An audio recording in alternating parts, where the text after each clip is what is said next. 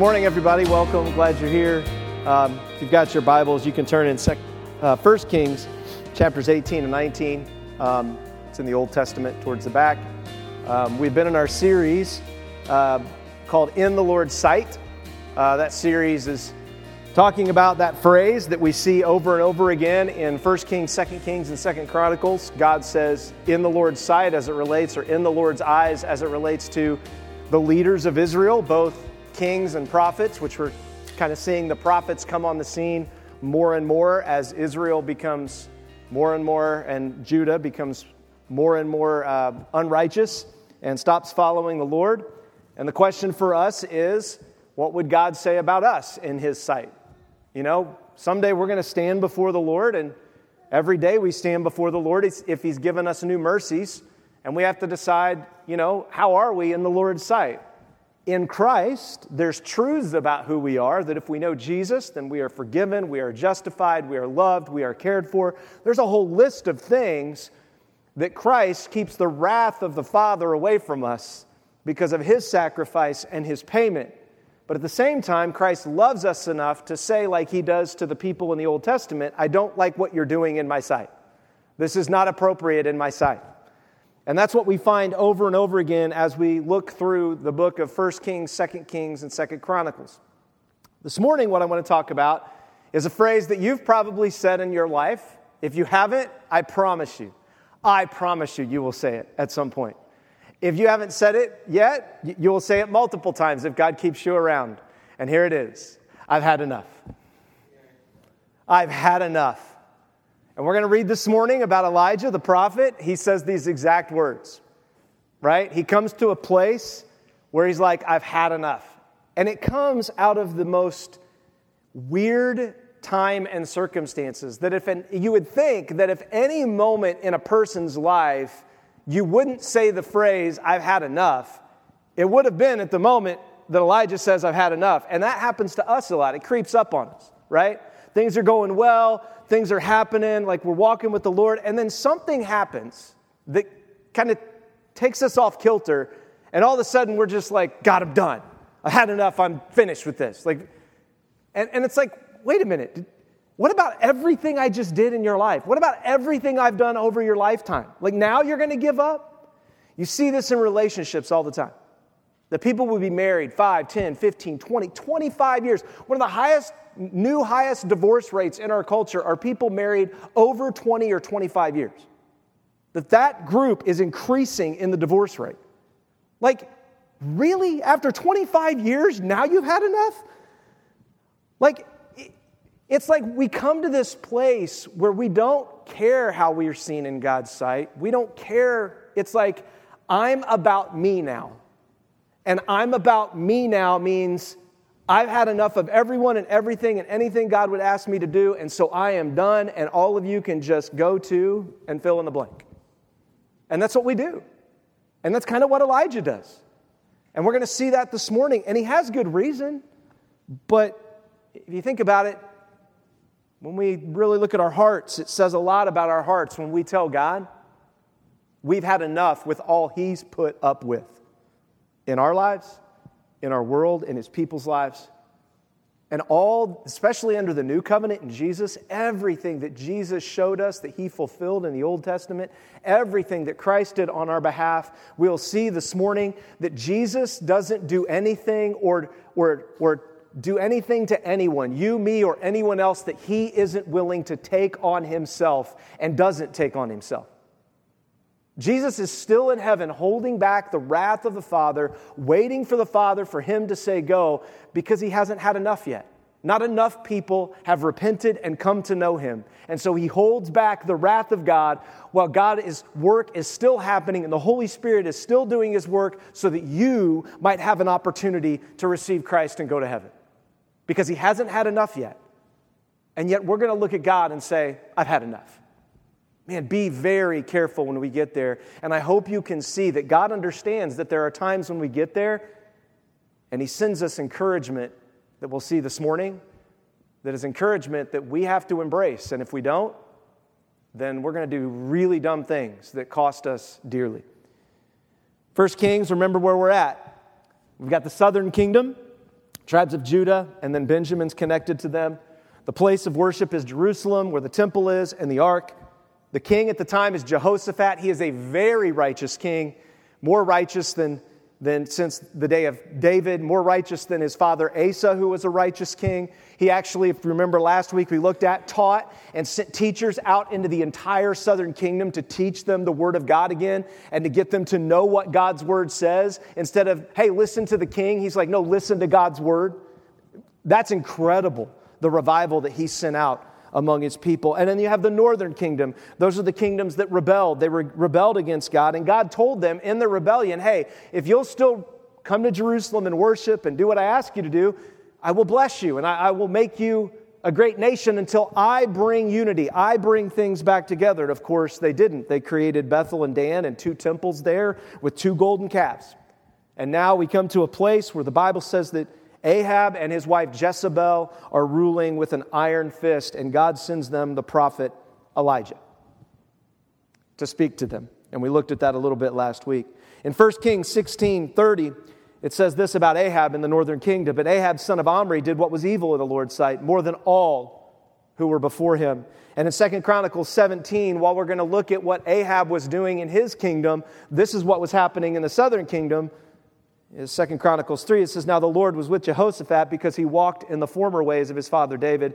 He did not seek the Baals, those are the foreign gods, but sought the God of his father and walked by his commands, not according to the practices of Israel. So he literally was looking at the practices that were happening and saying to his people, We're not doing that. We're not doing that. We're not doing that. And if you don't think that causes a fight, if you don't think that causes problems, if you don't think that people look at that and say, Who do you think you are? you're crazy. Because that's what ends up happening over and over again. And remember, Ahab in the northern kingdom has created kind of a border that he doesn't even allow anyone to cross to go worship God. Because Ahab has basically said, I've had enough of that southern kingdom. I've had enough of Yahweh. I've had enough of his ways. We're going to do our own ways. We're going to go to the Baals and the Asherah and the other idols of our world, and we're going to chase those things because I've had enough of God. I've had enough of the way He does things, and I'm finished with Him. And that's where you find Ahab and Jezebel. You see the map that kind of lays out what this looks like. You see Bethel in the middle, Jericho. Bethel is where the, one of the calves uh, of worship and places of worship was. They just rebuilt Jericho. We talked about that. It cost a man two, two of his sons' lives to do that, and there's Jerusalem. And so they didn't have to travel far from the northern kingdom to go worship in Jerusalem. But Ahab said, No way, you're not going there. And he kept people from worshiping God. So 1 Kings 18 18. We pick up the story of where Elijah was. Remember, Elijah has been living with a widow. The widow we saw last week was given a, a jar of oil and flour and it continued to produce, and during this famine, because Elijah said there would be a famine until God brought rain, and God told him to go up to Zarephath in the northern kingdom, northern part of the northern kingdom, and so he fled there to hide. We find out. He goes to Zarephath, he's up there, and then the widow's son dies. And Elijah brings the son back to life. The first person coming from dead to life that we see in the Bible. Of course, that wasn't really the true resurrection. It was a temporary resurrection because her son just died again later, right? So it's not the true resurrection, but it is a type of resurrection or coming back to life. And now, after a long time, it's been about three years, after a long time, the word of the Lord came to Elijah in the third year Go and present yourself to Ahab. I will send rain on the surface of the land. What a day to preach this message. I should have known that if I was going to preach this today, we shouldn't have scheduled our picnic on today, right? But, you know, you learn. So here we go. And then it says So Elijah went to present himself to Ahab. The famine was severe in Samaria, in that middle part of the map. Very severe. A severe famine is going on. Famine isn't like things are dry. Famine is things have been dry for multiple years and there's nothing to eat. That's a famine. They are having a famine. Elijah's hiding out. He actually went to Ahab and told Ahab, there's going to be a famine because of your wickedness, and then he just disappears for three years. Right? So we pick up the story. It says, in the midst of this famine, Ahab's like, man, I got to find a solution, right? So, in the midst of a second, when you've had enough of the problems of our world, what do you do? Well, you probably are a lot more like Ahab than you like to admit, because here's what Ahab does Ahab called for Obadiah, who was in charge of the palace, and Obadiah was a man who greatly feared the Lord. Things are finally bad enough, so you call the pastor. You call that Christian you know, that person who walks with God, and you're like, hey, I, I need your help. Now, you don't cry out to God. You don't go to Jerusalem and sacrifice. You don't surrender your life. You don't recognize. No, no, no. You want the spiritual dude to take care of it. See, this is a lot of the way that people treat Jesus. I'm just going to ask Jesus to come into my life. He's just going to come. He's going to be there. It's going to be great. And he's just going to let me do whatever I want. And then I just, you know, get the Jesus people whenever I need help because I'm good. I got Jesus. And I don't have to go to church. I don't have to be obedient. I don't do nothing because I got Jesus. The Bible says if that's your attitude, I don't know if you have Jesus. You might. I, I can't judge salvation. I don't know whose heart is and who isn't Christ, but I am a fruit inspector. So are you. The Bible calls us to look at fruit. You do it every day when you go to the grocery. You look at a piece of fruit, you're like, yeah, and you put it back. Or you say, ooh, yeah, and you take it, right? We are fruit inspectors. And just because the fruit doesn't look ripe or, or right doesn't mean it isn't. You might be pleasantly surprised. You might get a nice beat up, kind of deformed watermelon, cut it open, it's the best one you ever tasted, right? You, it might be, but normally if it's beat up and deformed, like it's not it's going to be bad when I open this thing up. And so Ahab calls on, he's, he's so desperate, he finally calls on someone who fears the Lord. Now you got to remember, Obadiah is living in the northern kingdom of Israel. There were a lot of people that over the last several decades have moved to the southern kingdom. They've left. They got out fast when they saw where it was going. When the two calves came up, remember we read that, a bunch of people migrated to the southern kingdom, gave up all their land, all their promised land, and their, their family land that was given them, and they just left and they went to the southern kingdom. They're like, we are not going to tolerate this. But see, God doesn't ask everyone to do that. See, God asks some people to stay. And he asks some people to like represent him, and it's going to be really hard, and it may cost you your life. And that's exactly what we see happening here. And so Obadiah was a man who greatly feared the Lord. Ahab knew that. He knew he was desperate. He knew he had to call on someone. And he also knows that, as we see in a little bit, that his wife's 850 prophets that she feeds and makes sure that they don't have famine and makes sure they're taken care of, it's not working. Her Baal and Asherah prophets that she brings into the palace to eat and feed 850 at her table, it's not working. So Ahab finally says, I might want to ask someone else. And isn't this how so often people end up finally turning to the Lord? They've tried everything else, every relationship, every financial plan, everything else, and finally, in desperation, they turn. And isn't it amazing that when they do it, God still shows up? That He's not like, nope, I've had enough of you.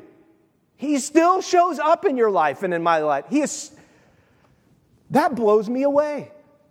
Because I don't deserve for that. Ahab doesn't deserve. Oh, Obadiah should look at him and be like, I hope you die. You're a wicked man. I mean, he should. And here's what happens it says, Oh, Oh, how do we know that Obadiah feared the Lord? Look at what he did. He took a hundred prophets and hid them, 50 men to a cave, and provided them with food and water when Jezebel slaughtered the Lord's prophets. Ahab said to Obadiah, Go throughout the land to every spring of water and to every wadi. Okay? A wadi is like a ravine or a channel, you know, where water could or might be found, right? Like the low parts that you go to, and maybe we'll find some water there because it flows down, so to speak. There's also another thing called a waddy, which is an ab- Aboriginal war club in Australia. That's not the wadi we're talking about, it's spelled different. So just so you know. And so here you have Obadiah setting out because there's no water. They're just trying to find water somewhere. Jezebel has slaughtered the prophets of God that are left in the northern kingdom. She probably slaughtered those priests and prophets because they were telling them to stop And Jezebel's like, Don't tell me what to do, I'll show you. And she killed them off. And Obadiah used his own resources and had to hide it to make sure that some of God's prophets were saved and cared for so that they could pray and seek the Lord on behalf of his nation and his people. That's how much he feared the Lord. He was willing to risk his life to be sure that God's people and specifically God's prophets were taken care of and his priests. That is a surrendered man. Because had it been found out, Jezebel would have had his head and it would have been over. And he goes on and he says, Perhaps we'll find grass so we can keep the horses and mules alive and not have to destroy any cattle. Ahab's like, We're getting to the point where there's nothing left to eat. We're going to have to destroy the things that we trust in for military power and to grow crops. The cattle don't help us because we're not planting anything. And then pulling stuff, pulling plows, we just need to kill them. When you start killing those types of things, it says you're desperate. It says there's no hope anymore. I don't keep, like, we just got to eat them. Eat the horses, is where they're at. It's so bad. And Ahab's like, I'm not even looking for water. I just want to find grass. It's so desperate. Have you ever been that desperate in your life? You ever been that desperate where you've come to the place where, you know what, I've had enough? I'll, I'll try anything. I'll, I'll send people out to, to try to figure this out because it's just not working. If you haven't, I promise you will be. It goes on in 1 Kings and it says, They divided the land between them in order to cover it. Ahab went one way by himself, Obadiah went another way by himself. While Obadiah was walking along the road, Elijah suddenly met him. Out of nowhere, Elijah pops up. He's been gone three years. Probably everybody thinks he's dead. Like God, or God took him.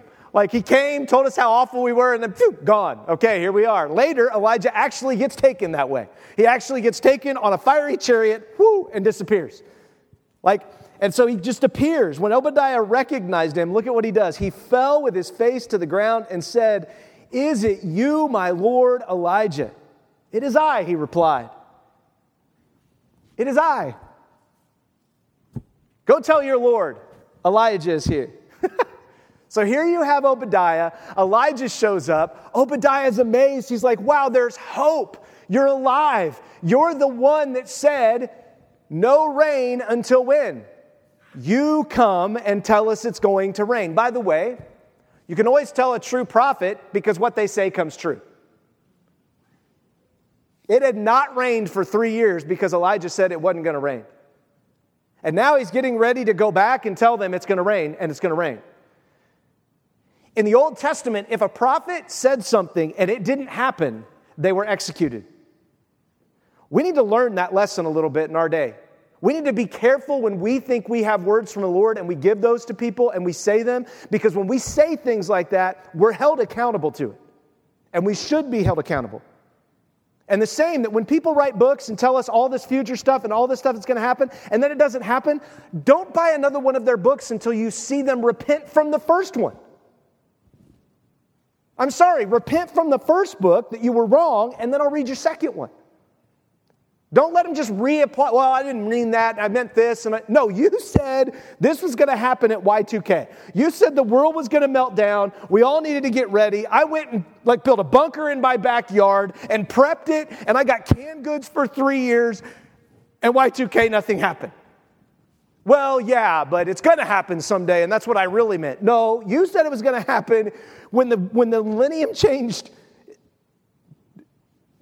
Do you repent of that?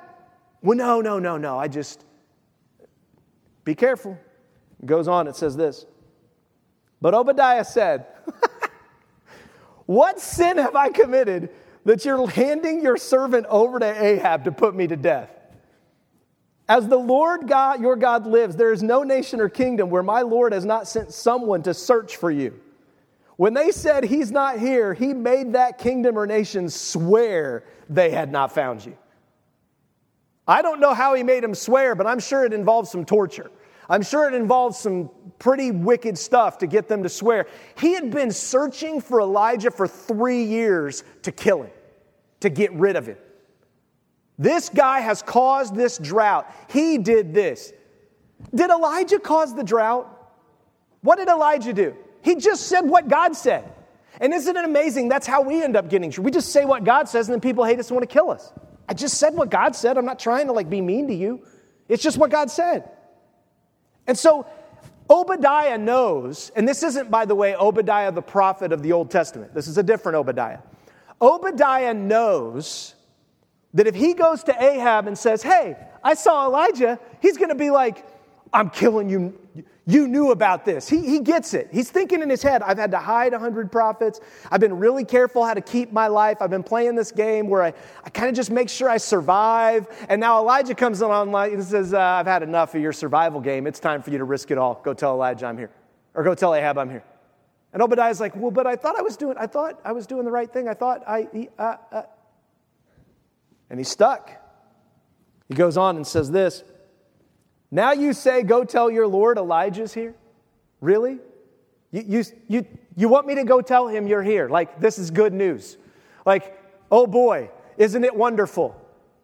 You see, even Obadiah thinks the reason you want me to do this and the reason you're making this hard for me, you ready for this? Is not because God wants to work through me and do something amazing and be part of a miracle. It's because I've committed some kind of sin and you're punishing me because I wasn't righteous enough and I stayed in Israel and I didn't go to the southern kingdom and I didn't. And so this is my punishment now, isn't it? Because I haven't been good enough. You ever been there when you've had enough? When you've had enough and you start self blaming and I'm, you know, and God's like, I'm trying to like work with you here. I'm trying to show you who I am. I'm trying to help you. And you're like, no, it's because some, it's just awful. It's so, and God's like, I'm getting ready to do something amazing. And I want you to be a part of it. And all we can see is ourselves. All we can see is the problem. All we can see is that we've had enough. That's Obadiah, because they're in desperate times. And then he says, But when I leave you, the Spirit of the Lord may carry you off to some other place I don't know. Obadiah's like, yeah, you tell me to go tell him. You say you're coming, but I, how do I know God's not going to be like, hey, Elijah, leave Obadiah out to dry. You just run away. And we're the same way. We think the same thing. We think if I do this, if I obey God, He's not going to be there. It's going to cost me. He's going to be, it's not going to go. I mean, we have all these same thoughts Obadiah does. Instead of just saying, okay, I'll go do it. And I recognize the cost. I recognize it could happen, but I'm going to trust you, Elijah, because you said it wasn't going to rain for three years and it hasn't rained for three years. And nobody else does that on a regular basis, so that's pretty amazing. So I think I can trust you because you've proven yourself trustworthy. He goes on, he says, Then when I go to report to Ahab and he doesn't find you, he will kill me. But I, your servant, have feared the Lord from my youth. Wasn't it reported to my Lord what I did when Jezebel slaughtered the Lord's prophet? I hid a hundred of the prophets of the Lord, men to a cave, and I provided them, 50 men to a cave, with food and water. Now you say, Go tell your Lord, Elijah's here, he will kill me. Then Elijah said, As the Lord of hosts lives, before whom I stand today, I will present myself to Ahab. I know you will, but when? I, I need this timing to be like, I show up and you're like behind me. Like, like Elijah told me to come find you. He's right there. Like I need, I need that quick because I don't need any break between there because if there's a break, I'm the guy he's coming after. Right? Like Obadiah is feeling this tension and look at what he does. Obadiah's reasoning for not having to obey is I've been more obedient than everyone anybody else. Why don't you ask somebody else to do it? You've never said that to God, have you? But I've followed the Lord. I've done, they're not, they're not. I, I mean, I've done all of it since I was a little boy. I've done. Elijah's like, God didn't ask me to ask any of them. He asked me to ask you. By the way, you were sent out by Ahab to find something. You found me.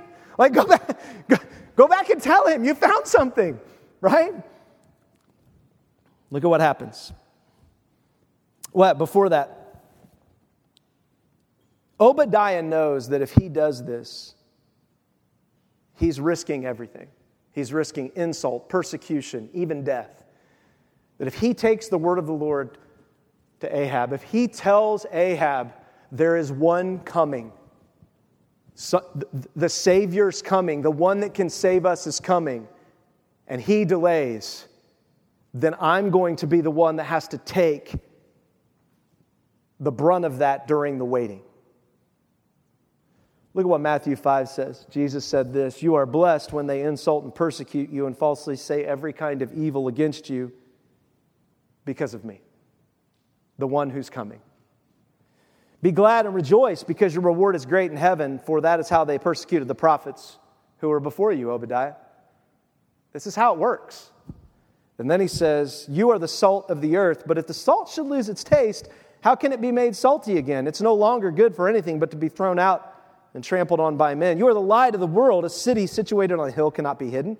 No one lights a lamp and puts it under a basket, but rather on a lampstand. It gives light for all who are in the house. In the same way, let your light shine before men so they may see your good works and give glory to your Father in heaven. Obadiah, are you willing to be the salt and the light? I mean, I know you've been hiding out. I know you've been really careful and you've lived a righteous life and you've really protected some people, but now I'm asking you to stop protecting yourself. I'm asking you to lay it down. I'm asking you to trust me. It's exactly what Jesus said. He goes, if that's what we do as believers. And John, Jesus says this this is what I command you love one another. If the world hates you, Ahab hates you, understand it hated me before it hated you. Well, of course it's going to hate you, Obadiah, because it hates Elijah. And why does it hate Elijah? Because it hates the Lord. They don't love Yahweh, they don't love his prophet, they don't love his priest. What do you think is going to happen to you? Then he goes on, he says, If you were of the world, the world would have you as its own. However, because you're not of the world, but I have chosen you out of it, the world hates you. Obadiah is literally just walking around looking for grass, and God sends Elijah out of nowhere to choose him. You're going to take the message. I didn't ask for this. Doesn't matter. God chose you. That's the way God works. It's beautiful, it's wonderful, and it should really make us excited that God wants that kind of a close relationship with us, that He actually meets us, speaks with us, and calls us to Himself. And then he goes on, he says, Remember the word I have spoken to you. A slave is no greater than his master. If they persecuted me, they will also persecute you. Obadiah, you've been protecting yourself the whole time. I get it. It was the right thing to do for the right time. That time's over. You need to be bold. You need to step up. You need to say what needs to be said. And God does the same with us. In Matthew, Jesus says, Therefore, everyone who will acknowledge me before men, I will also acknowledge him before my Father in heaven. But whoever denies me before men, I will also deny him before my Father in heaven. Don't assume that I came to bring peace on the earth, Obadiah. I did not come to bring peace, but a sword. I came to bring a sword to see who will submit to the fact that I have a sword, the word, right? The word and the sword are always go together, and those who refuse to submit to me. I love that Jesus says, Are you willing to take a stand for me? Or are you going to deny me when the time comes? We pick up the story and it says this Obadiah was obedient. Obadiah went to meet Ahab and told him. Then Ahab went to meet Elijah. When Ahab saw Elijah, Ahab said to him, Is that you, destroyer of Israel?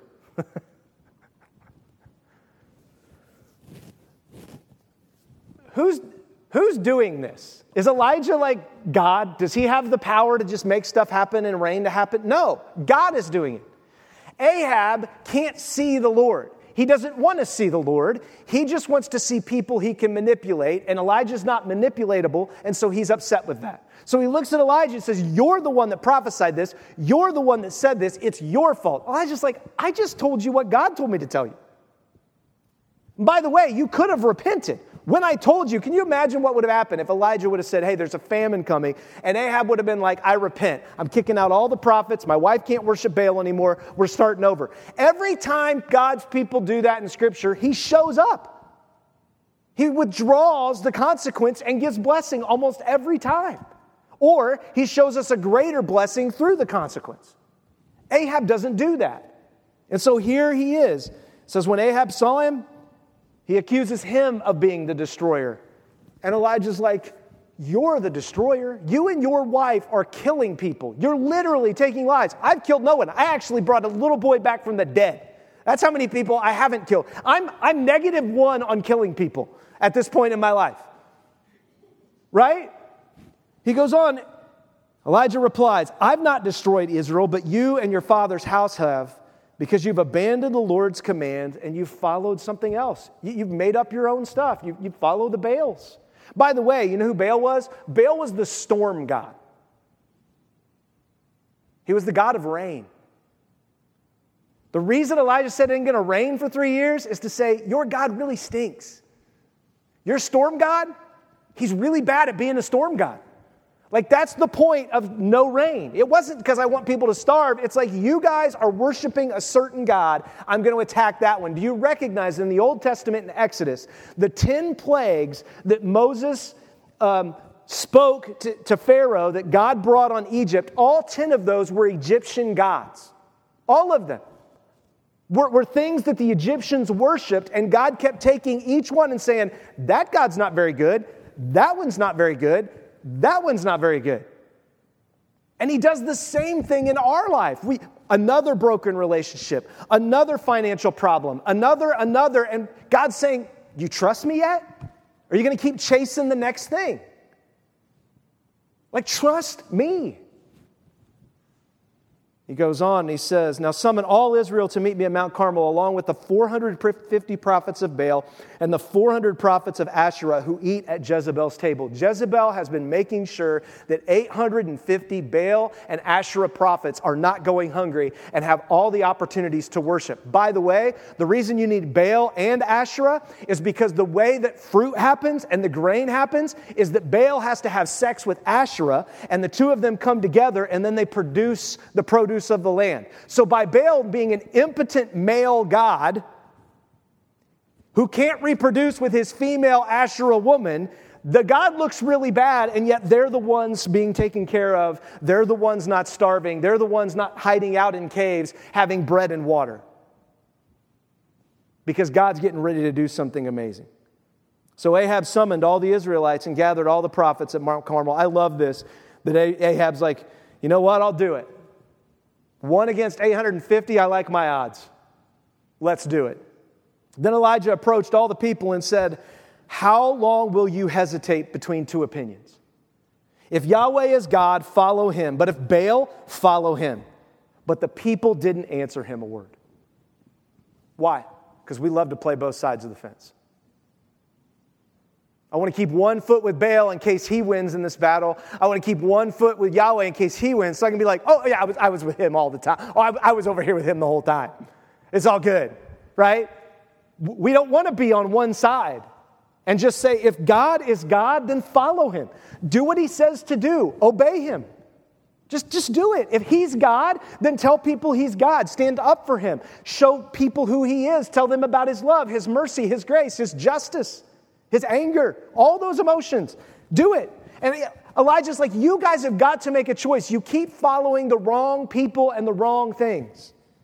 Then Elijah said to the people, I am, I, I am the only remaining prophet of the Lord, but Baal's prophets are 450 men. Let two bulls be given to us. Baal is the bull god. Bull and a dragon. Those are the two representations of Baal that you find throughout history a bull and a dragon. Okay? Baal is the bull god in this scenario. They've made two golden calves that they worship in Dan and in Bethel. And so Elijah's like, let's bring your bull god. Let, us call to your bull god. Let's see how that goes. And then he says, they are to choose one bull for themselves, so I'll let them Cut the best one, I'll let them choose the best one they want, cut it into pieces, and place it on the wood, but not light the fire. I will prepare the other bowl, place it on the wood, but not light the fire. Then you call in the name of your God, and I will call in the name of Yahweh. Okay? So it's a showdown. This is like high noon, showdown. They're marching out, right? The OK Corral. And it says, The God who answers with fire, he is God. All the people answered and said, That sounds like a great idea. Let's do that right? I wonder if the people were thinking, I don't think either of them are going to call down fire and we can just get out of this, right? Like, I've never seen fire just fall from heaven and consume a sacrifice. I think we'll probably be okay. You know, let's just go watch this show and it'll be fun to watch and then just move on. I don't know. But I have my doubts that there were probably some that were like, well, I got nothing better to do. We're starving. Let's go watch the show, right?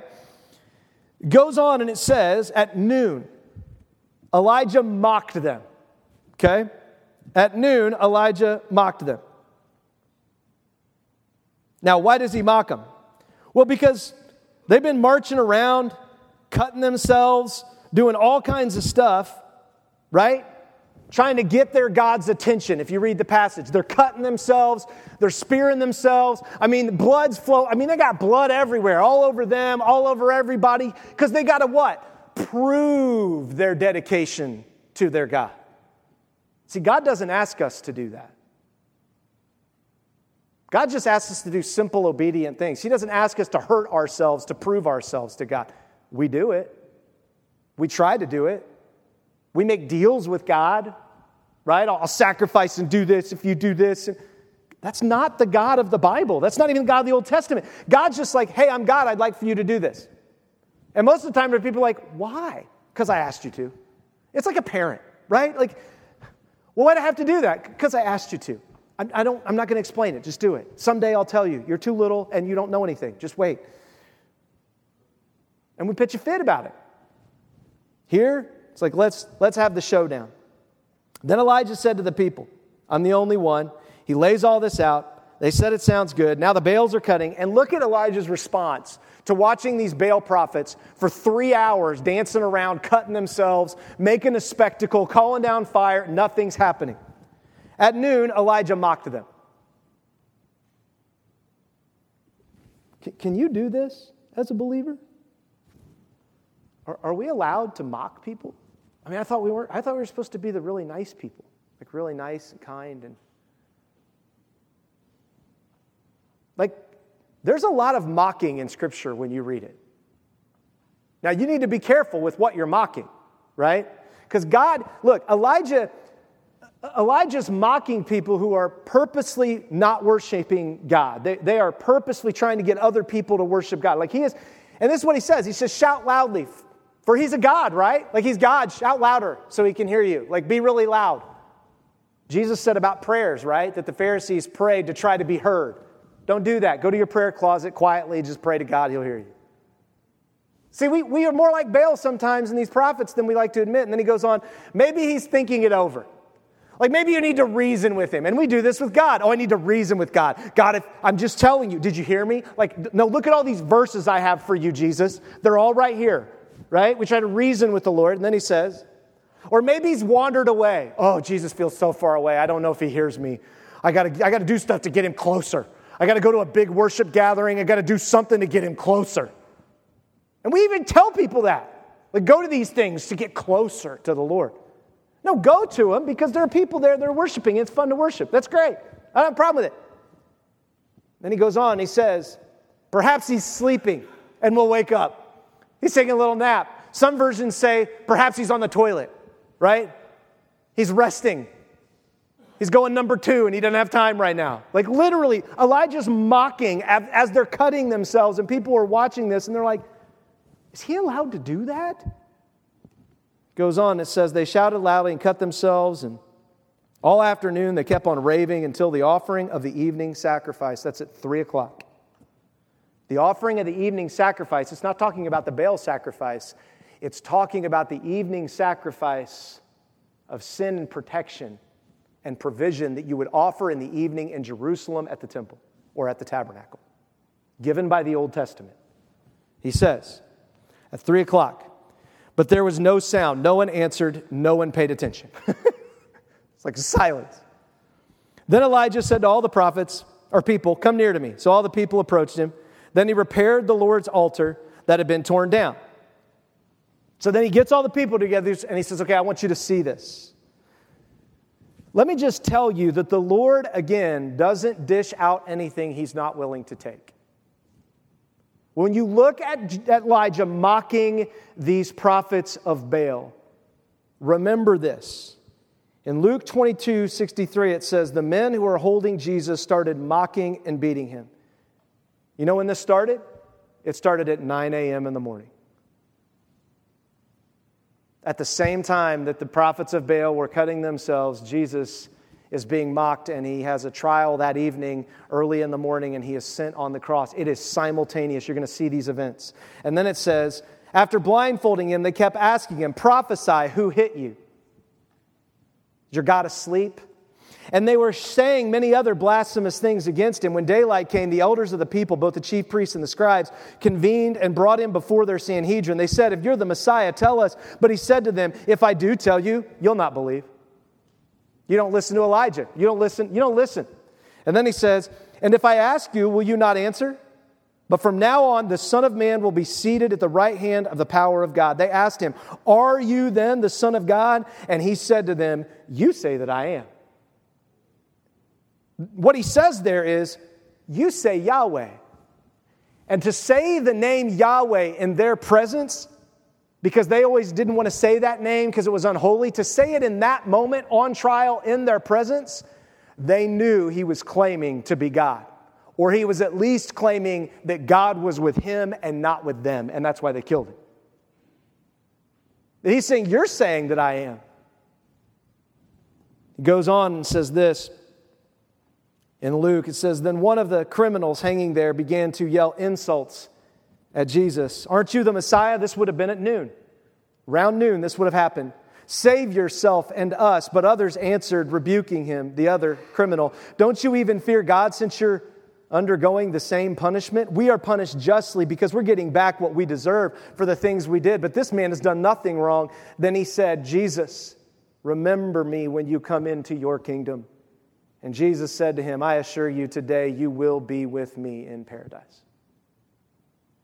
Where do we go when we die? If we know Jesus, we go to paradise with him. It's not the new heaven and new earth yet, but it is a paradise. It's a great place to be, which is with him.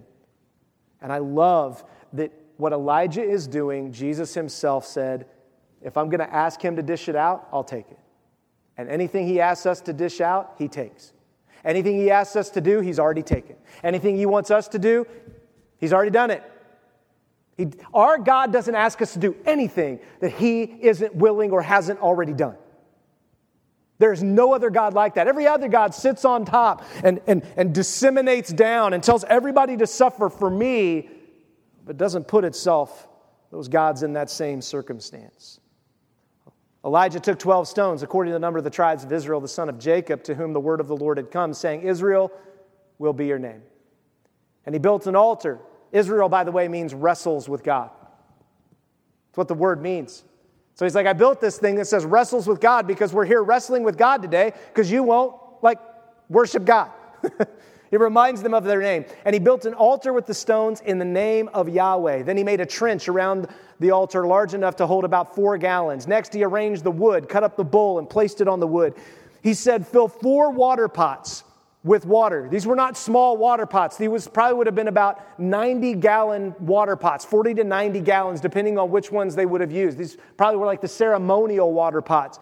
And he says, Fill those, pour them on the offering to be burned on the wood. Then he said a second time, and they did it a second time. Then he said a third time, and they did it a third time. I mean, this is when water is scarce. This is when water is precious, and he's asking them to pour this precious water. You've got all these starving, famineous people watching this and thinking, what a waste. What a waste that Elijah would waste this water when we're all starving and we have famine. Seems like Jesus had that issue with his disciples when a woman broke an alabaster jar, which was her dowry, and gave that up to say, I'll be single the rest of my life just so I can anoint you for burial. And Jesus said, This woman and what she did will be talked about forever because she gave everything she had because she believes I am who I am. And Elijah is asking them to give everything they've got, even the water that's sustaining them, to trust God that He will bring a sustaining hope. It says the water ran all around the altar and even filled the trench at the time for the offering of the evening sacrifice. At the time of the offering of the evening, Elijah's waiting. Why? Because Elijah is an obedient man, and you don't offer sacrifices willy nilly whenever you want to offer them. You offer them according to the Word of God, and the Word of God says offer the sacrifice at three o'clock. So I'm waiting to offer this. I'm just going to wait till three. We're waiting till three. And then he says, Elijah the prophet approached the altar and said, Yahweh, God of Abraham, Isaac, and Israel, today let it be known that you're God in Israel, and I am your servant, and that at your word I have done all these things. Elijah says, I love this. He's not focused on himself. He's trying to say, I just want them to see that you are who you say you are. I just want them to understand that, that you are who you say you are. Look at what it says Answer me, Lord. Answer me so that these people will know that you, Yahweh, are God and that you have turned their hearts back. He's not like, answer me because I'm going to look like a fool. Answer me because I'm afraid of what's going to happen to me. Answer me. An-. No, he's like, I just want people to turn back to you. That's why I'm asking you for this. I have no other motive. I, have, I just want them to know that you are who you say you are, and I want them to stop following the Baals and to turn to you. Please, God, I'm pleading with you. It's been three years we've been starving, and I've been living in famine. Like, please, God. Then Yahweh's fire fell and consumed the burnt offering, the wood, the stones. It melted the stones, turned them to dust and the, and the dust, and it licked up the water that was in the trench. It's like it's gone. Like, it wasn't like just the little offering went away. It's like there's a hole in the ground. Like a meteor came down, and it's like nothing. And then it says, Then Yahweh's fire fell, consumed all of it. And then it said, When all the people saw it, they fell face down and said, Yahweh, He is God. Yahweh, He is God. For the first time in decades, the people of God have said no to Baal and yes to Yahweh. Now, are their hearts really in it? Maybe. They may just be scared to death that that fire is going to hit them, right? So they're like, because they don't really follow God after this too much.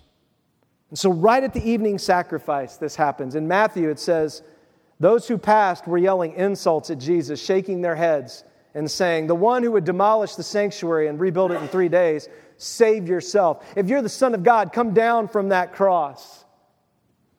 In the same way, the chief priests and the scribes and the elders mocked him and said, He saved others, he cannot save himself. He is the king of Israel. Let him come down for now from the cross, and we will believe in him. He's put his trust in God. Let God rescue him now if he wants him. For he said, I am God's son. From noon, look at this, until about three in the afternoon, darkness came over the whole land. About three in the afternoon, Jesus cried out with a loud voice, Eli, Eli, lama, lama sabachthani. That is, my God, my God, why have you forsaken me? When some of those standing there heard this, they said, He's calling Elijah. He's calling down the fire. It's over for us. It's go, oh no, we were wrong. Immediately, one of them ran and got a sponge and filled it with sour wine, fixed it on a reed, and offered him a drink. Like, we got to get, like, we got, we got to be nice to this guy now. We got to try to give him something. But the rest said, hold on. Let's see if Elijah comes to save him. Jesus shouted again with a loud voice and gave up his spirit, screaming. I can't imagine that, just ah, and then done. Suddenly, the curtain of the sanctuary was split in two from top to bottom. The earth quaked, the rocks were split. When the centurion, that's a lost Roman, and those with him who were guarding Jesus saw the earthquake and the things that happened, they were terrified and said, This man really was God's son. See, God doesn't always rescue us by fire and Elijah. Sometimes He lets us pick up our cross and follow Him and trust Him that in the sacrifice, God will show up. And while God consumed the bull for Elijah, God consumed His son for us. So that there would be no bulls, There'd be no need to call down any more fire. There'd be no need for a temporary sacrifice because we could know with confidence that we have everything we need to go through this life forever and ever and ever. He goes on, then Elijah ordered them, Seize the prophets of Baal, do not let one of them escape. So they seized them, and Elijah brought them down to the Wadi Kishon and slaughtered them there. 850 dead. Elijah said to Ahab, Go, eat and drink, for there is the sound of a rainstorm. So Ahab went and to eat and drink, but Elijah went up to the summit of Carmel. He bowed down onto the ground, put his face between his knees, right? Like Elijah just called down fire from heaven by just making a simple ask, like, hey, you're Yahweh, like you to show people thanks. And it happens. To get rain, Elijah's like on his knees, like, Lord, please. Why? Because the sacrifice was to show them the reality of God. The rain was to actually give them and those who hadn't heard more time so they didn't die in a famine. He is more desperate for that than he is the fire of heaven coming down.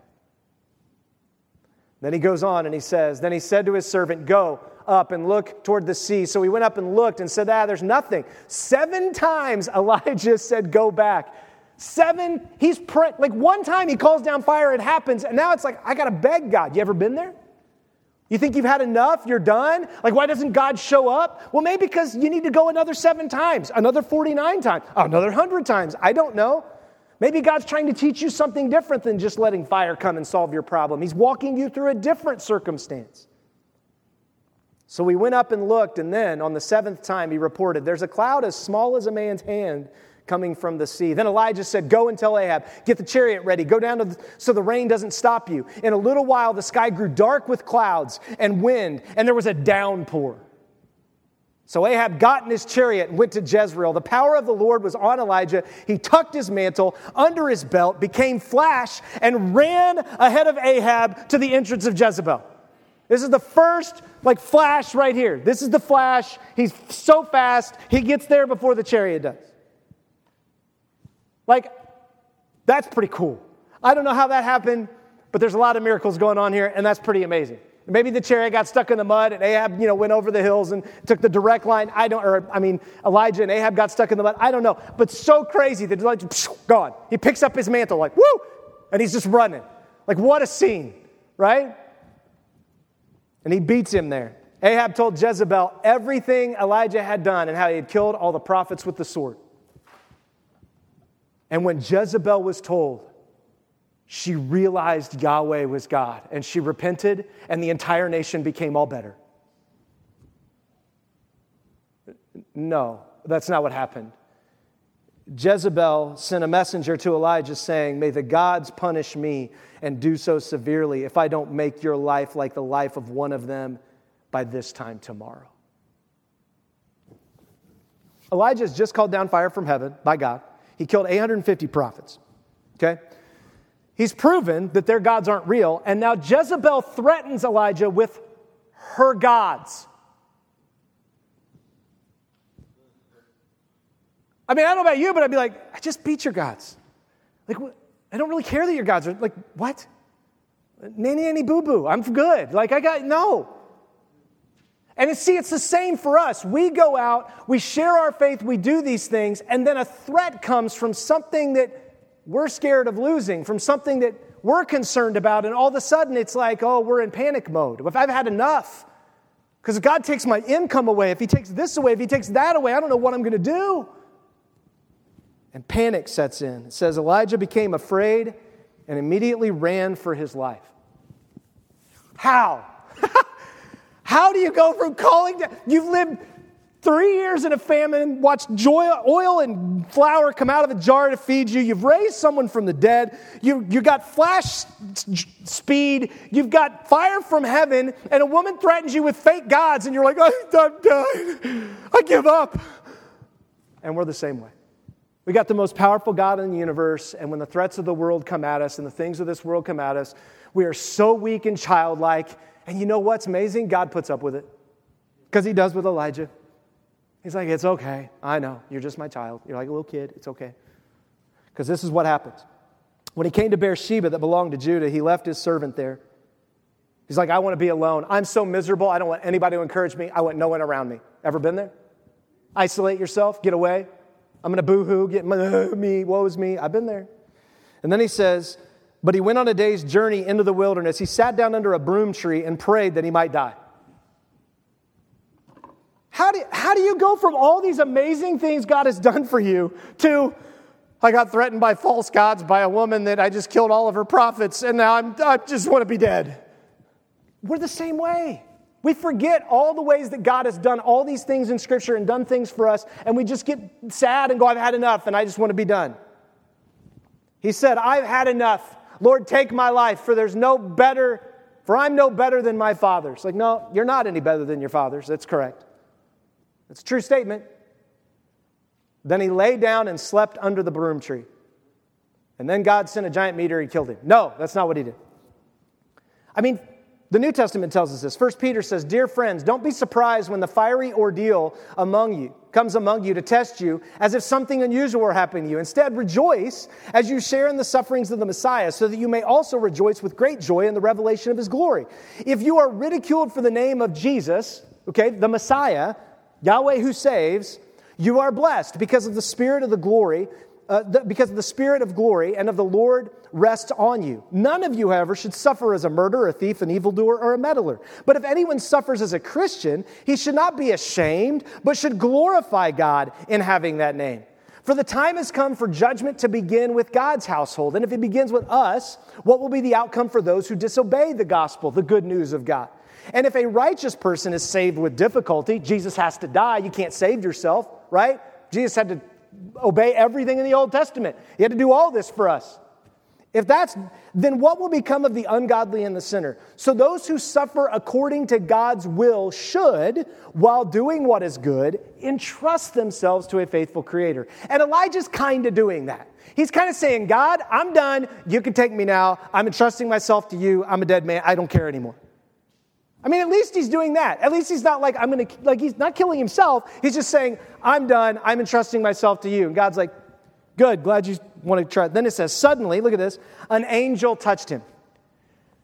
Whenever you see the word angel in the Old Testament, be very careful because the word means messenger. It doesn't mean a thing with wings flying around that flew through the sky and came down. The word means messenger. Whenever you see the phrase the angel of the Lord in the Old Testament, most of the time, that phrase is a theophany. It means Jesus showed up.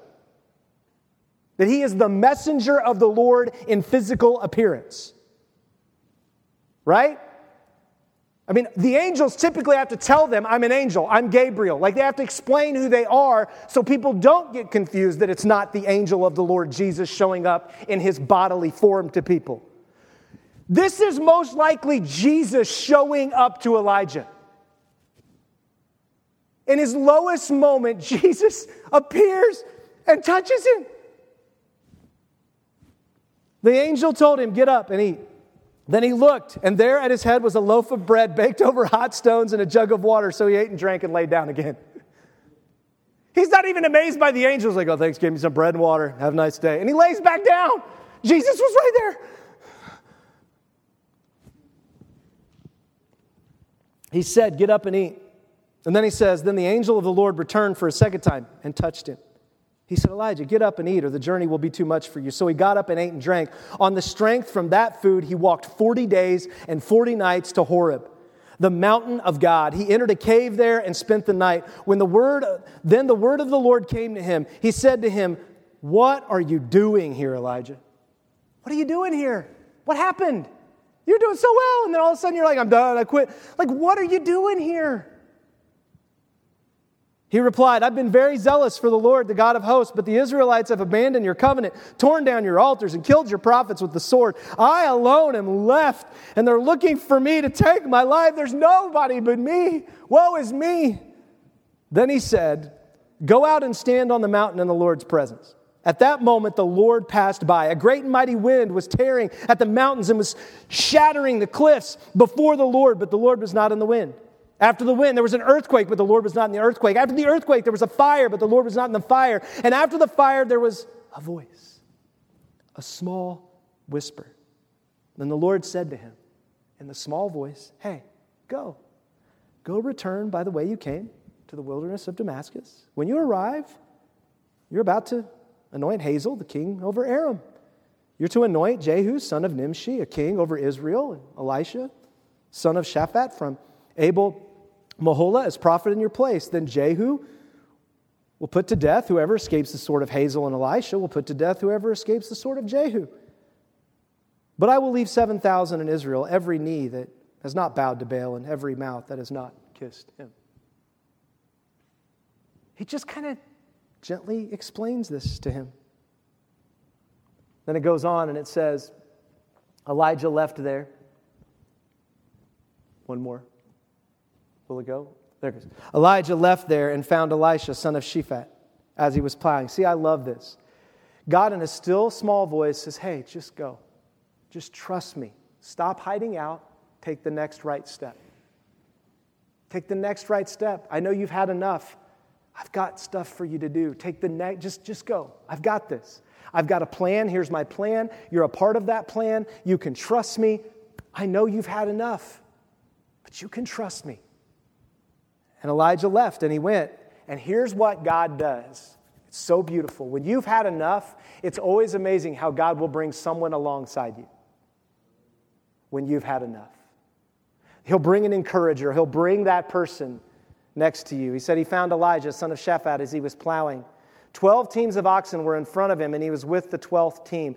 They haven't had rain in three years, and he is now getting the oxen plowing because they can finally plant because they've had rain. Like this is a this is a huge moment. He's got to be out there being like, "Yes, yes, God has provided. Yes, this is awesome." I mean, he's he's like, "Finally, I've been waiting to plow. I've been waiting. This is what I've been waiting for." Elijah walked up to him, threw his mantle over him, his cloak. Elijah, Elisha left the oxen and ran to follow Elijah and said, "Please let me kiss my mother, father and mother, and then I will follow you." This is the same way Jesus said for his disciples to come and follow me. So he turned back from following him, took the team of oxen, and slaughtered them. With the oxen's wooden yoke and plow, he cooked the meat and gave it to the people, and they ate. Then he left, followed Elijah, and served him. Well, that's burning the ships. I mean, goodness sakes alive. Like, that is like, I just want to go back and kiss my mom and dad and tell them bye. Okay, go fine. And he kisses, like, you know, I should probably get rid of all this stuff so I don't think about coming back to it. And he burns it all. And then he throws a big party to tell everybody, I'm following God. And with Elijah, I'm not coming back. So I'm having a big party to serve all of you to celebrate my surrender to Jesus, my surrender to God, and my following him. Everybody come and eat. And I'm cooking it on the yoke. I'm not, there's nothing to come back to to have someone, you ready for this, in your life that's willing to follow you like that, oh, there, there's nothing more encouraging than to know that your children are following the Lord. There's nothing that, like, to see that, like, I was so depressed. I was so concerned. What's going to happen to me? And woe is me. And Elisha's like, I'm done. Burn, kill the guy. What? Word gone. I'm with you.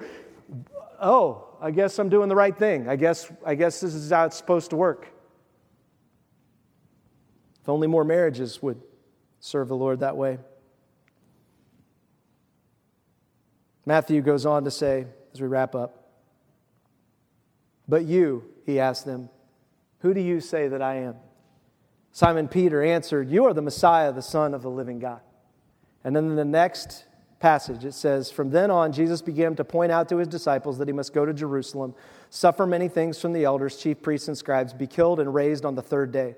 Then Peter took him aside, pulls him aside, and says, began to rebuke him. Oh, no, Lord, this will never happen to you. But he turned and told Peter, Get behind me, Satan. You are an offense to me because you're not thinking about God's concerns, but man's. Then Jesus said to his disciples, If anyone wants to come with me, he must deny himself, take up his cross, and follow me, like Elisha does with Elijah.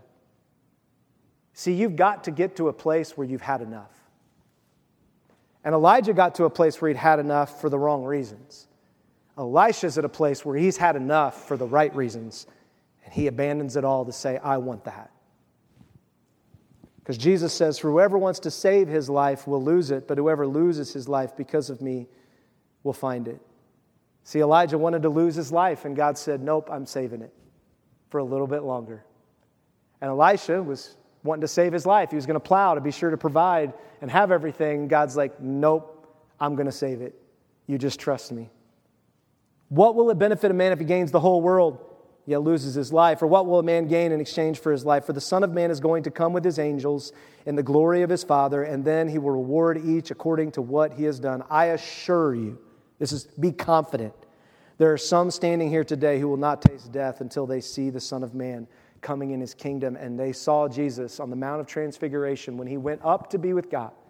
They saw the angels, they saw the kingdom, they saw it before they died.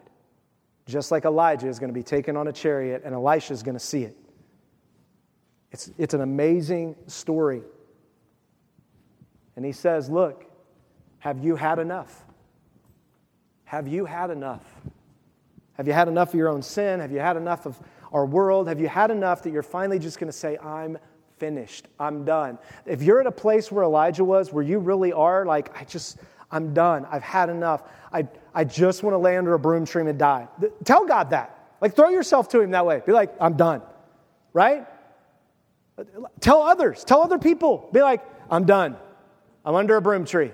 Like, you know, I'm sitting in Dunn Meadow. I'm, this isn't a broom tree, but it's the closest thing I could find in Bloomington.